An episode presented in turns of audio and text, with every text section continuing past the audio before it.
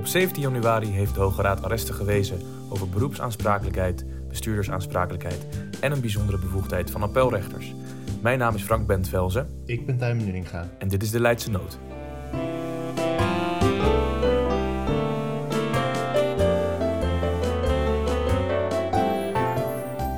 Vertel, welke uitspraak eh, ga je met ons eh, doornemen vandaag? Ja, ik wilde de uitspraak die luistert naar het ECLI-nummer 2020-61 bespreken.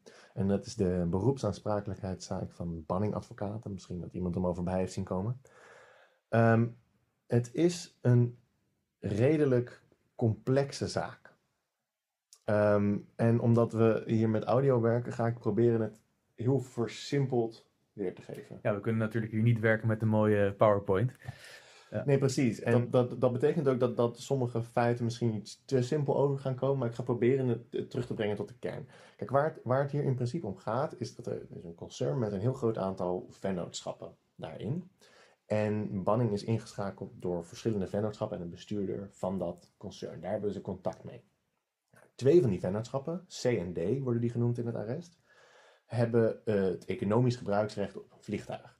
Dat willen ze op een gegeven moment gaan verkopen aan een Amerikaanse partij via een aantal tussenpersonen. En die tussenpersoon die moet dat geld uit gaan betalen aan- een aantal individuen, de piloot en, en, notaris, maar voornamelijk aan C&D. C&D gaan daar een groot bedrag van krijgen. Dat is de bedoeling. Op een gegeven moment begint dat concern een beetje in financieel zwaar weer te verkeren. Er gaan een aantal, gaat een aantal vennootschappen failliet binnen het concern. C&D nog niet. Daar, daar is in, in zekere zin misschien wel wat aan de hand, maar die zijn nog niet. Het faillissement dreigt nog niet. En op een gegeven moment komt dan de instructie vanuit de cliënt om die uitbetaling niet te doen aan C&D, maar aan een andere vennootschap binnen het concern. Oké, oké. dus eh, de advocaat, als ik goed begrepen is dat Banning, hè, die krijgt hier eigenlijk een opdracht van, eh, nou ja, laten we zeggen, de cliënt. eh, om nou ja, te faciliteren dat die betalingen eh, kunnen worden gedaan. Juist, en dat, zeg je, dat zeg je ook heel goed. Het is namelijk, het is niet zo dat de cliënt vroeg, kun je me adviseren over hoe ik deze financiële transactie in moet richten, maar de vraag was, kun je hem faciliteren? Er wordt dan een document opgesteld dat getekend kan worden door partijen, waardoor uiteindelijk de, de transactie in orde gemaakt kan worden. Want het gebeurt ook. Dat geld gaat dus naar die vennootschap H, dat is een Zwitserse vennootschap. En nou ja, je voelt het al aankomen, dan gaat het allemaal mis. En dan gaan eigenlijk alle vennootschappen min of meer failliet. De domino-steentjes vallen om. Inderdaad, en dus inderdaad C gaat failliet, D gaat failliet en H gaat failliet. En dat betekent dat de curator van, curatoren van C en D dus zitten met geld dat ze eigenlijk ergens nog verwacht hadden te krijgen voor dat vliegtuig, wat nu betaald is aan een totaal andere partij. Precies, dus eigenlijk het idee was, nou, we, we- proberen het hier te redden. We gaan zorgen dat dat geld niet terechtkomt bij C&D. Ja, Maar eh, advocaat, wil je alsjeblieft zorgen dat dat geld terechtkomt bij H, want die ziet er nog wel gezond uit. Alleen uiteindelijk blijkt dat ook niet te kloppen. En dus valt alles om. En dus is dat geld ook, hè, wat dan bij H zou zitten, eh, niet nu makkelijk te krijgen eh, voor de curatoren. En dus de schuldeisen die zij nee, presenteren. nee, want H is ook gefailleerd, dus daar kan Ja, je ook niks ja. meer halen. Nou, de vraag waar het in cassatie om draait is, was dit nou, hè, het meewerken aan deze transactie, was dat een onrechtmatige daad van banningadvocaten jegens de gezamenlijke schuldeisers van C&D? Ja, dus goed te zien dat we hier dus even, hè, we kijken dus niet naar de relatie tussen eh cliënt, hè, dus waar C&D ongetwijfeld Mhm. onder zullen vallen en wellicht bestuurders. We kijken naar eh, de, de onrechtmatigheid hier dan van, eh, of de mogelijke onrechtmatigheid van banning jegens dan de schuldeisers, hè, en die dus worden eh, vertegenwoordigd door de curatoren. Oké, ja. Juist, de wanprestatie tegenover de cliënt is in eerdere aanleg wel aan de orde, aan de orde geweest, maar in cassatie gaat het alleen nog over die onrechtmatige daad tegenover de boedel. En daar wil ik het over hebben. daar gaan we dus op focussen. Oké, Juist. De rechtbank was afhankelijk van oordeel dat hier sprake was van onrechtmatige daad en zou dus aansprakelijkheid gaan aannemen. Hof niet en de Hoge Raad gaat daarin mee. En de redenering van de Hoge Raad is als volgt. Een advocaat moet zich gedragen als een redelijk handelend en redelijk bekwaam advocaat in zijn, eh, in, in- zijn dienstverlening. En dat betekent dat hij de belangen van zijn cliënt voorop moet zetten. Hij moet partijdig zijn. Belangen van anderen komen daar eigenlijk alleen maar in uitzonderingssituaties bij. Dat is bijvoorbeeld het geval als de gerechtvaardigde belangen van anderen onaanvaardbare wijze zouden worden geschaad door het verlenen van advies of het faciliteren van transacties of het verlenen van wat voor juridische dienst dan ook. Dus die draait het eigenlijk eventjes om en herinnert ons dat de, de, de, de, de loyaliteit zit in principe bij de cliënt. En dat betekent in principe dat dus ook de, de aandacht van de advocaat daarop gericht is. En, alleen, en dat de uitzondering is dat er verantwoordelijkheid ontstaat voor de belangen van derden. Dat kan wel. Ja, dus je zou kunnen zeggen hier eigenlijk, hè, het primaat of, of de doorslag ligt hier eigenlijk bij de gedragsregels voor advocaten. Zeg ik dat goed of, of ligt het wat genuanceerder?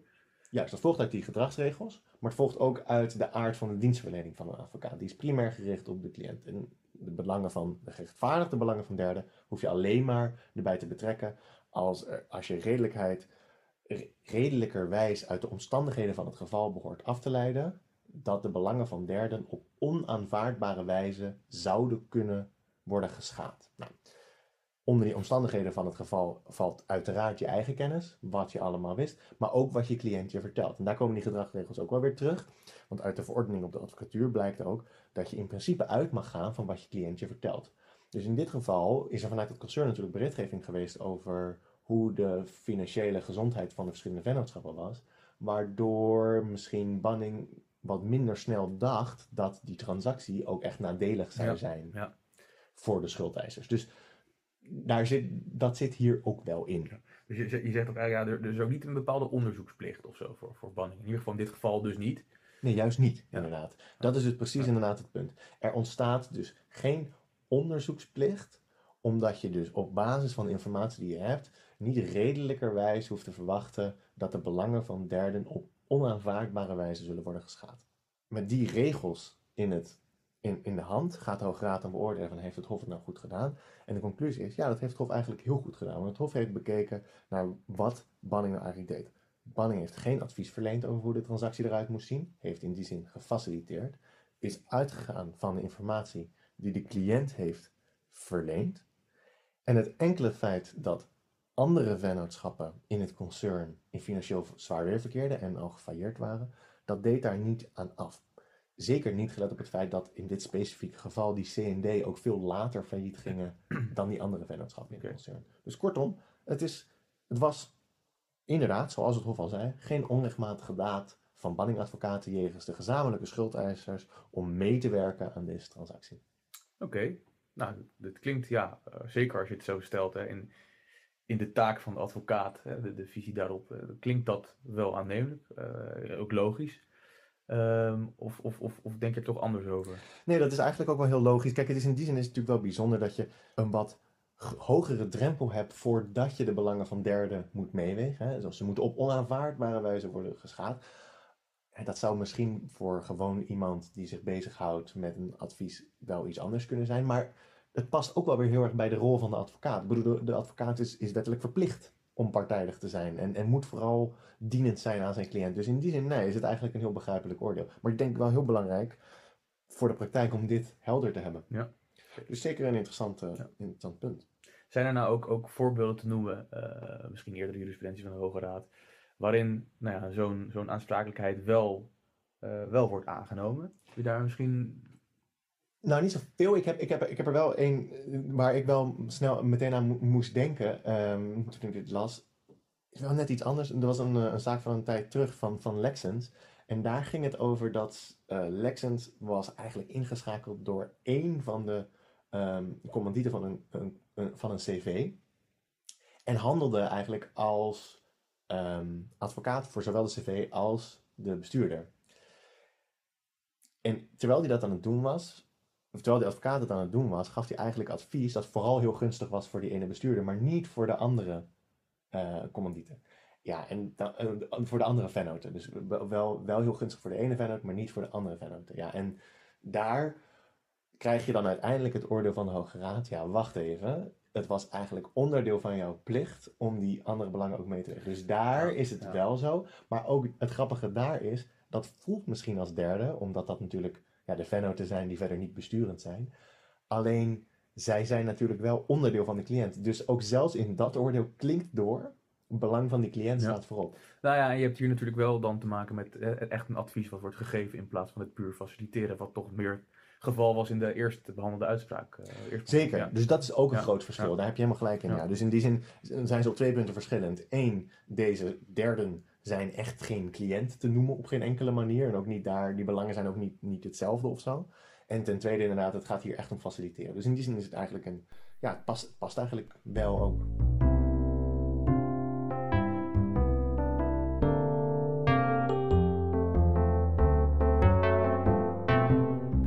Begreep dat er nog een uh, interessant element in deze uitspraak zit. Ja, er speelt namelijk ook nog een heel interessant procesrechtelijk punt, een appelprocesrechtelijk punt. Um, het is namelijk zo dat, dat, dat het arrest van het Hof is eigenlijk een beslissing op een hoger beroep tegen een tussenvonnis. Nou, hoe zag het er nou uit?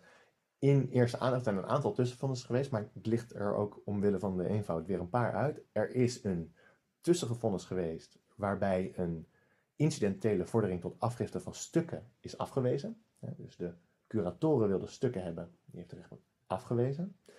Toen wilden de curatoren wilden vervolgens de advocaat horen, maar de advocaat beriep zich op zijn verscholingsrecht. Daar heeft de rechtercommissaris op beschikt. En heeft, en heeft daar geoordeeld dat er maar op één vraag antwoord hoeft gegeven hoeft te worden. Dus dat zijn twee ongunstige oordelen voor de curatoren. alle twee tussenbeslissingen. Allebei tussen, ja, inderdaad.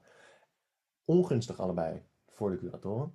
En vervolgens is er ook weer een tussenvonnis geweest. Dus is kennelijk niet op alles beslist. Een tussenvonnis geweest waarin dus de onrechtmatigheid is aangenomen. En daar hebben toen de advocaten, de Panning, toen hoger beroep tegen ingesteld. Goed om te weten, je kan dus zeggen als het gaat over de, de onrechtmatigheid. Hè, als de onrechtmatigheid, als, als, uh, als dat niet een onderdeel is, hè, het vaststellen van onrechtmatigheid, niet een, nou, laten we zeggen even concreet onderdeel is van de vordering. En daar wordt daar toch wel een beslissing over gegeven. Dan noem je dat dus een tussenbeslissing of een tussenbeschikking of tussenvonnis, even afhankelijk van welk regime we zitten. Uh, en dat is hier dus het geval, als ik jou zo, uh, zo hoor. Nou ja, als, er, als, er, als er besloten zou worden op daadwerkelijk een deel van de vordering, dan hebben we te maken met, met een eindvonnis, of in ieder geval een eindvonnisdeel van misschien deelvonnis zou dat kunnen zeggen. Oké, nou ja, dat, jij, zit duidelijk beter in de procesrechtelijke terminologie dan ik, maar dat is goed, goed om voor ogen te houden, denk ik. Want wat gebeurt er vervolgens? Het Hof gaat dit hoger beroep beoordelen en de, de advocaat vraagt van ja, kunnen we eigenlijk niet gewoon de zaak ook helemaal af? Even, even om het helder te hebben, ze gaan het hoger beroep hè, beoordelen, dus van, dat, van die tussenbeslissing over die onrechtmatigheid. Hè? Over die onrechtmatigheid. en die andere twee, daar, daar, als iemand daar tegenop had moeten komen, dan waren het de curatoren geweest. Hè? Want die hebben daar in zekere zin verloren. Precies, ja. En dat hebben ze niet gedaan de advocaten geven aan, we willen eigenlijk wel dat deze zaak wordt afgedaan in hoger beroepen, dat we niet terug gaan naar de rechtbank. En het Hof neemt dat serieus. En het Hof maakt van een bijzondere bevoegdheid gebruik, namelijk de bevoegdheid om het beroep aan zich te houden. Het staat in 356 van rechtsvordering. Ehm, en dat is een bevoegdheid van, van het Hof om in één keer te zeggen, nou, we zitten hier met een tussenvonnis, maar ik wil eigenlijk in één keer beslissen op alle Op de, hele vordering. Kortom, ik ga dus inderdaad gewoon straks een eindarrest wijzen en dan is dat is het daarmee af. Dan hoef je niet nog terug naar de rechtbank om eerst de dus te krijgen. Dus inderdaad, de rechtbank, hè, die ontneemt je als het ware een beetje de kans om een eindvonnis te wijzen. Nee, je pakt dat tussenvonnis, hè, daar ga je wat van zeggen en dan zeg je meteen, oké rechtbank, ik neem het hier over. Uh, ik, ik ga op de hele vordering ga ik beslissen. Dat is wat het Hof hier heeft gedaan. Precies, precies.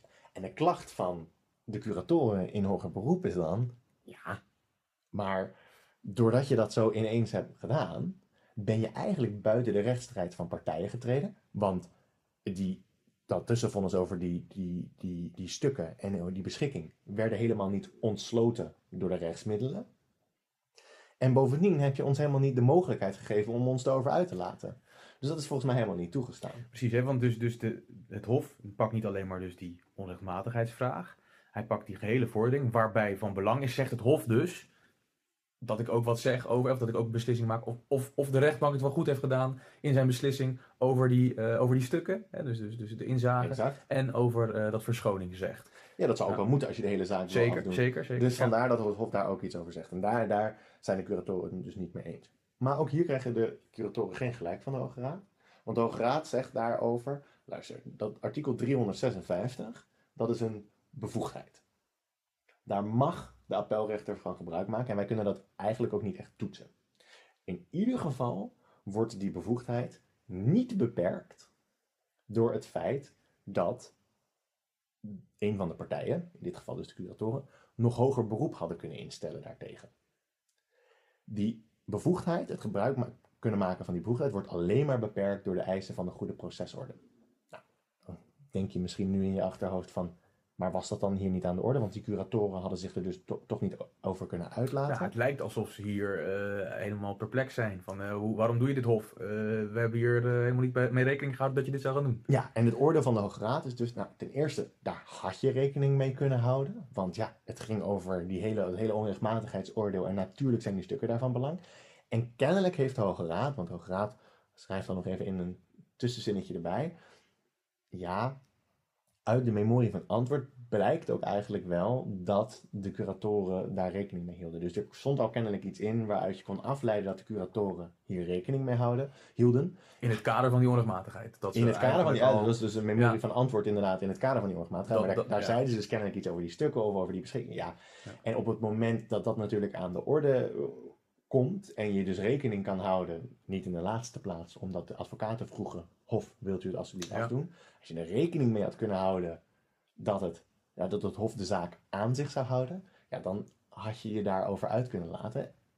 Ja, en dan is het beginsel van hoor en wederhoor niet geschonden, omdat je de ruimte hebt gehad. In, is, in principe is die kans, hoewel niet expliciet door het Hof gegeven, Mhm. niet afwezig geweest. Juist. En op zich, het is natuurlijk wel, het is natuurlijk wel een, een, lastig, een lastig punt voor die curatoren. Want ja, je, ergens kan je ook denken van ja, dat zijn toch aparte beslissingen en daar kan ik toch apart tegen in hoger beroep. Maar ja, dat, eh, op het moment dat zo'n mogelijk uh, aanzichthouder gaat spelen, wat, wat al een beetje te lezen was in, in, in, in de memorie van Grieven, maar je misschien überhaupt wel moet verwachten, het is immers een bevoegdheid van het Hof, waar het Hof gebruik van kan maken, is het dus van belang dat je altijd ook aandacht besteedt aan die andere beslissingen die voor jou ongunstig waren. Ja. Dat je dat niet onbesproken laat. Nou, dus goed, goed opletten welke, welke tussenbeslissingen heeft de rechtbank nou eigenlijk in het verleden gedaan. Wat, vind, wat vond ik daar eigenlijk van? En kunnen die mogelijk een, een rol gaan spelen op het moment dat het mogelijk is dat het Hof zo'n zo'n uh, bevoegdheid als in 356 gaat uitoefenen? Ja, en dat is natuurlijk wel lastig, want ik kan me ook voorstellen dat je niet zomaar alles wil gaan voorleggen. Want op het moment dat jij het aan de orde gaat stellen, dan is het ineens ontsloten door de rechtsmiddelen. Precies. Dus en, en daar, daar heb ik uh, te weinig, en daar bedoel ik geen uh, praktijkervaring voor. Ik weet niet hoe makkelijk dit is. Dus ik ben, ik ben nog wel benieuwd hoe men hier in de praktijk mee om uh, Dat vraag ik me ook af. Het, voor mij geldt hetzelfde. Ik, ik, kan me ook voorstellen dat het misschien wat minder, dat je daar wat minder happig op bent. Ook gezien het feit dat zo'n zaak natuurlijk lang kan lopen. En dat je verschillende in de tijd los van elkaar staande tussenbeschikkingen hebt. Uh, dat zou ook mee kunnen spelen, kan ik me zomaar voorstellen. Ja, inderdaad, dat denk ik ook. En, en, en nou ja, dat is dus nog wel een, een, interessant punt. En ik ben benieuwd uh, ja, of, of, of, we daar nog wat, ja, wat, wat problematische zaken over gaan krijgen in de komende tijd. Waarbij het, uh, ja, het, het, het, door elkaar gaat lopen en, en, en hoe men dat dan ja. in de praktijk oplost. Ja, misschien is het ook de vraag in hoeverre het hier doorslag... Ja, het zal doorslaggevend zijn geweest. en wat, wat nou precies de uitlatingen zijn geweest van, van de curatoren. Hè, in die memorie, als ik jou zo hoor. Ja. Uh, en, en, en of op basis van dat soort nou, informatie die het Hof dan hier aangrijpt, om te zeggen er is geen schending van de goede procesorde, of dat snel zal zijn, of dit een nou ja, makkelijk voorbeeld is daarvoor, of dat dit ruimer geïnterpreteerd kan worden, dat mm -hmm. weet ik natuurlijk niet. Ja, uh, nou dat, dat, dat is, is, interessant. Daar heb je een goed punt inderdaad. Ja, je, kan, je kan je ook heel goed voorstellen dat het op zich helemaal niet uitmaakt dat als een Hof zich verder aan de eisen van de goede procesorde wil houden, dat ze normaal gesproken wel even een reactie moeten vragen Ja. van partijen. Alleen dat dat hier nu niet nodig was. Precies. Dus dat zou heel goed kunnen. Nee, daar heb je helemaal gelijk in. Dus nou ja, ook, ook dit weer interessant om. Zeker. Nou ja, processtrategie, appelprocesstrategie.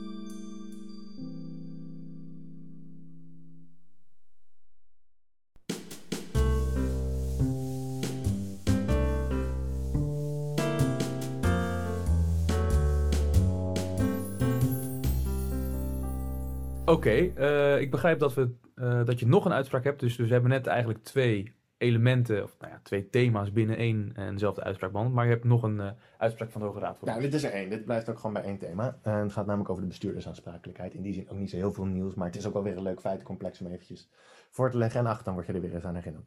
Dit is ECLI-nummer eindigend op 2020-73. Ehm, en dat gaat over een vennootschap die handelt in diepgevroren eh, vlees en gevogelte. Is een meerderheidsaandeelhouder, een minderheidsaandeelhouder. En die minderheidsaandeelhouder is ook indirect bestuurder. Nou, die minderheidsaandeelhouder van die ene vennootschap heeft ook een andere vennootschap. En dat is het uitzendbureau. En hoe ik denk dat het werkt, dat kan je natuurlijk niet helemaal afleiden uit zo'n rest, maar het ziet er naar uit dat dat uitzendbureau de arbeidskrachten voor aanlevert. En dat die gewoon op de ehm, eh, op de payroll staan bij, laat ik die even B noemen. En dat A handelt in vlees en gevogelte. Oké. Nou, wat er op een gegeven moment gebeurt is dat er advies wordt verleend door een andere vennootschap, Limes, aan A, dus aan de in vlees en gevogelte handelende vennootschap. En die dienen een factuur in. Maar die dienen een factuur daarvoor in van 30.000 euro, bijna 30.000 euro, in een wat turbulente tijd. Want er is namelijk een aandeelhoudersgeschil bij A ontstaan. En in dat, het gaat ook niet zo goed met A, en in dat kader is op dat moment faillissement aangevraagd. Daarna, dus nadat faillissement is aangevraagd, komt die factuur binnen. En die wordt dan betaald door B, hè, dus dat is dat uitzendbureau, die betaalt hem. En dat wordt meteen in rekening gebracht op de rekening-courantverhouding die B en A met elkaar hebben. Oké. Eigenlijk wat er gebeurt is dat er gewoon betaald wordt door A, maar het gaat via B. Oké. Dat is allemaal nadat het faillissement al aan was gevraagd. Hè? Dus die bestuurder die, die regelt dat zo, maar dat is allemaal nadat het, het faillissement al aan was gevraagd. Nou, op 6 januari wordt het faillissement ook daadwerkelijk uitgesproken. En komt er een curator. En die curator die wil die rechtshandeling vernietigen. Daarop zegt B, ja, ik weet niet zo goed waarom we dat zouden moeten vernietigen, want het is geen selectieve betaling aan mij. Er is gewoon betaald met het geld van A. Het enige is dat ik het doorgesluist heb. je zit hier in de Paulianeuze sfeer, als ik het goed... eh, Ja, dat is de beschuldiging van de curator. Ehm, maar B zegt erop, ja, er is gewoon betaald met het geld van A. Aandacht wordt dan verlegd naar de bestuurder en da- daar is het verwijt dat er betalingen zijn gedaan nadat faillissement is aangevraagd. Brengt het zich mee dat je onrechtmatig hebt gehandeld tegenover de boedel. Met andere woorden, jou treft, dat is dan de terminologie die we altijd gebruiken bij de bestuurdersaansprakelijkheid, een persoonlijk ernstig verwijt omdat jij een betaling hebt gedaan die één schuldeiser vrij duidelijk bevoordeelt, omdat je al faillissement had aangevraagd. Dus je zag het faillissement al aankomen en je betaalt er dan één. Dat is eigenlijk wat hier gebeurt. Daarvan, maar meteen naar het Hoge Raad oordeel te, te springen, zegt de Hoge Raad, dat is niet helemaal waar. Het enkele feit dat jij het faillissement al hebt aangevraagd, betekent niet dat jouw betalingen aan jouw schuldeisers een onrechtmatige daad opleveren. Dat die dan niet meer toegestaan zouden zijn. En dat is op zich ook wel logisch als je bedenkt dat je bijvoorbeeld ook arbeidskrachten hebt. Die moet je natuurlijk gewoon hun loon betalen. In principe, het beginsel, het uitgangspunt is dat je je schulden voldoet. En in dit geval lag er al een schuld. Kijk, de factuur kwam wel wat laat binnen, maar deze adviezen waren al eerder verleend. Die schuld was er al. Dus die moest je gewoon betalen. Dat wordt alleen maar een handeling die als onrechtmatig aan te merken is, als jij wist of redelijkerwijs had moeten weten dat andere schuldenaars onbetaald zouden blijven en je iets van een samenspanning had met die derde. Maar in dit geval moet je goed onthouden dat die derde, dat is die Limes, dat is dus dat, dat is die vennootschap die de adviezen heeft verleend in eerste instantie. En er is geen reden om aan te nemen dat dat Limes, vennootschap Limes, en die bestuurder op een of andere manier onder één hoedje speelden. En waarom dan die bestuurder het voor ogen had gehad om één schuldeiser te gaan bevoordelen boven de andere. Dat lijkt hier helemaal niet aan de orde te zijn geweest. Daar, dat is in ieder geval helemaal niet aangetoond. De enkele grond dat, dat, je, dat, hebt, dat je die betaling hebt gedaan nadat je faillissement hebt aangevraagd, is niet, niet genoeg. Niet in de laatste plaats, zegt de Hoge Raad dan nog, omdat het ook nog best wel zo zou kunnen zijn dat dat faillissement nog was afgewend. Ja. Want dat faillissement was ook een beetje aangevraagd, blijkt een beetje uit stukken, om die meerderheidsaandeelhouder onder druk te zetten. Om daar een aandeelhoudersverschil op te lossen. Dus wel, hoe, hoe schat je nou dat, ja, hoe schat je zo'n kans in na aanvragen dat het dan daadwerkelijk wordt. wordt eh, ik, ik ken niet zoveel voor, voorbeelden waarin dat dat niet gebeurt, maar. eh Nou, dit is eigenlijk, denk ik, uitzonderlijk. Kijk, het is hetgene een, wat er dichtbij komt. het is, het, is een, het is een grijs gebied. Het is een grijs gebied, want je hebt het aangevraagd, maar het kan nog afgewend worden. Onder andere door een aantal schuldeisers af te lossen. Precies. Dus in die zin is dat ook wel weer een gebruikelijke gang van zaken. Ehm, waar het onrechtmatig wordt, is het moment. Dat, het is gebruikelijk, want als je bijvoorbeeld eh, je, je, je, je werknemers betaalt, ja, dat, dat is ook niet in één keer Paulianeus te noemen. Dus Waar het onrechtmatig wordt, is als je één schuldeiser eruit ligt en die boven anderen gaat bevoordelen. Dus als het bijvoorbeeld ineens een neef of een broer of ineens je eigen vennootschap. En ik kan me wel voorstellen dat op, men op dit pad terecht is gekomen, omdat dat geld natuurlijk eerst naar die andere vennootschap gaat. Naar B. En die, alleen het punt is, dat is helemaal niet de begunstigde van deze betaling. Uiteindelijk is de begunstigde van de betaling een echt zuivere derde namelijk dat Limes. Ja. En er is geen aanwijzing om aan te nemen dat ze onder één hoedje speelden, of dat er op een of andere manier een voordeel was voor die bestuurder om specifiek deze aandeel, of eh, sorry, specifiek deze schuldeiser te bevoordelen ten opzichte van anderen. En dat maakt dan ook dat hier geen sprake is van een geval waarin de bestuurder een persoonlijk ernstig verwijt rondom het faillissement treft en rondom deze ehm, transactie treft. En dat maakt dus ook dat er geen aansprakelijkheid wordt aangenomen. Klinkt uh, aannemelijk en helder. Dankjewel. Ja. Nou, graag gedaan. Wederom.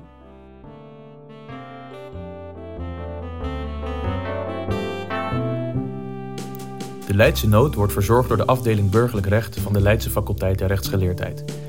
Inhoud werd vandaag verzorgd door Tijmen Nuninga en mijzelf, Frank Bentvelzen. De muziek is van Jaap Baai. Hopelijk tot volgende week.